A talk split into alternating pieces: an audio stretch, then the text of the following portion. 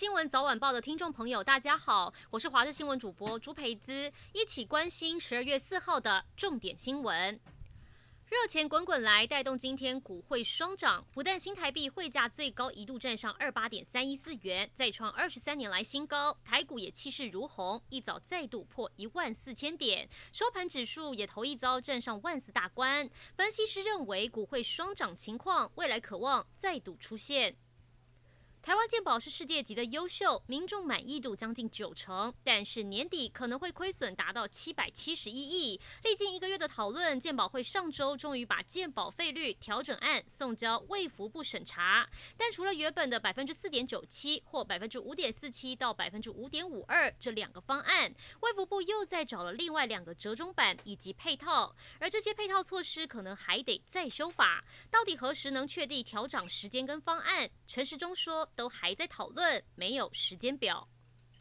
美国科技公司 IBM 三号发出警告，疑似有国家级骇客试图入侵新冠疫苗供应链，窃取分发疫苗的敏感资料，而且台湾企业也遭殃。另外，根据约翰霍普金斯大学统计，台湾时间四号凌晨，全球死于新冠病毒人数突破一百五十万人，确诊人数逼近六千五百万人。疫情最严重的美国，在二号确诊死亡跟住院数字都创下新高，显示当地疫情很严重。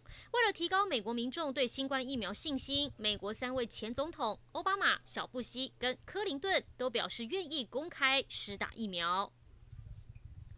美国参众两院军事委员会针对二零二一年国防授权法案内容一致达成共识。法案草案摘要，其中一项就是支持台湾。内容提到，国防授权法力挺美方协助台湾发展有力、随时可用而且现代化的防御力量，好让台湾维持足够的自我防卫能力。同时，法案也要求美国国防部应该提出年度报告，说明阻止竞争对手对抗防卫伙伴的战略目标等相关进展。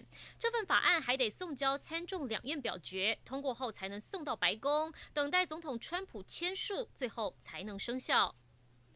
再过不到一个月，含有莱克多巴胺的猪肉就能进口台湾。为了保护人民健康，各地方政府纷纷祭出应对方案。金门县政府今天表示要拒绝来猪，金门县农渔会旗下的超市都会清楚标示原产地，并且只卖台湾跟金门的在地猪肉，要让民众吃得安心。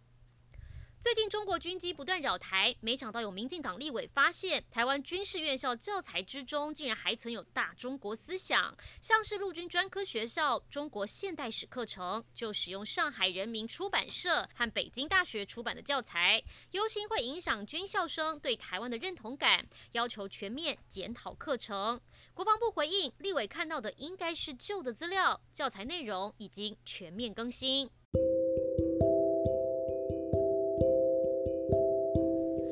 就是这一节新闻内容，感谢您的收听，我们再会。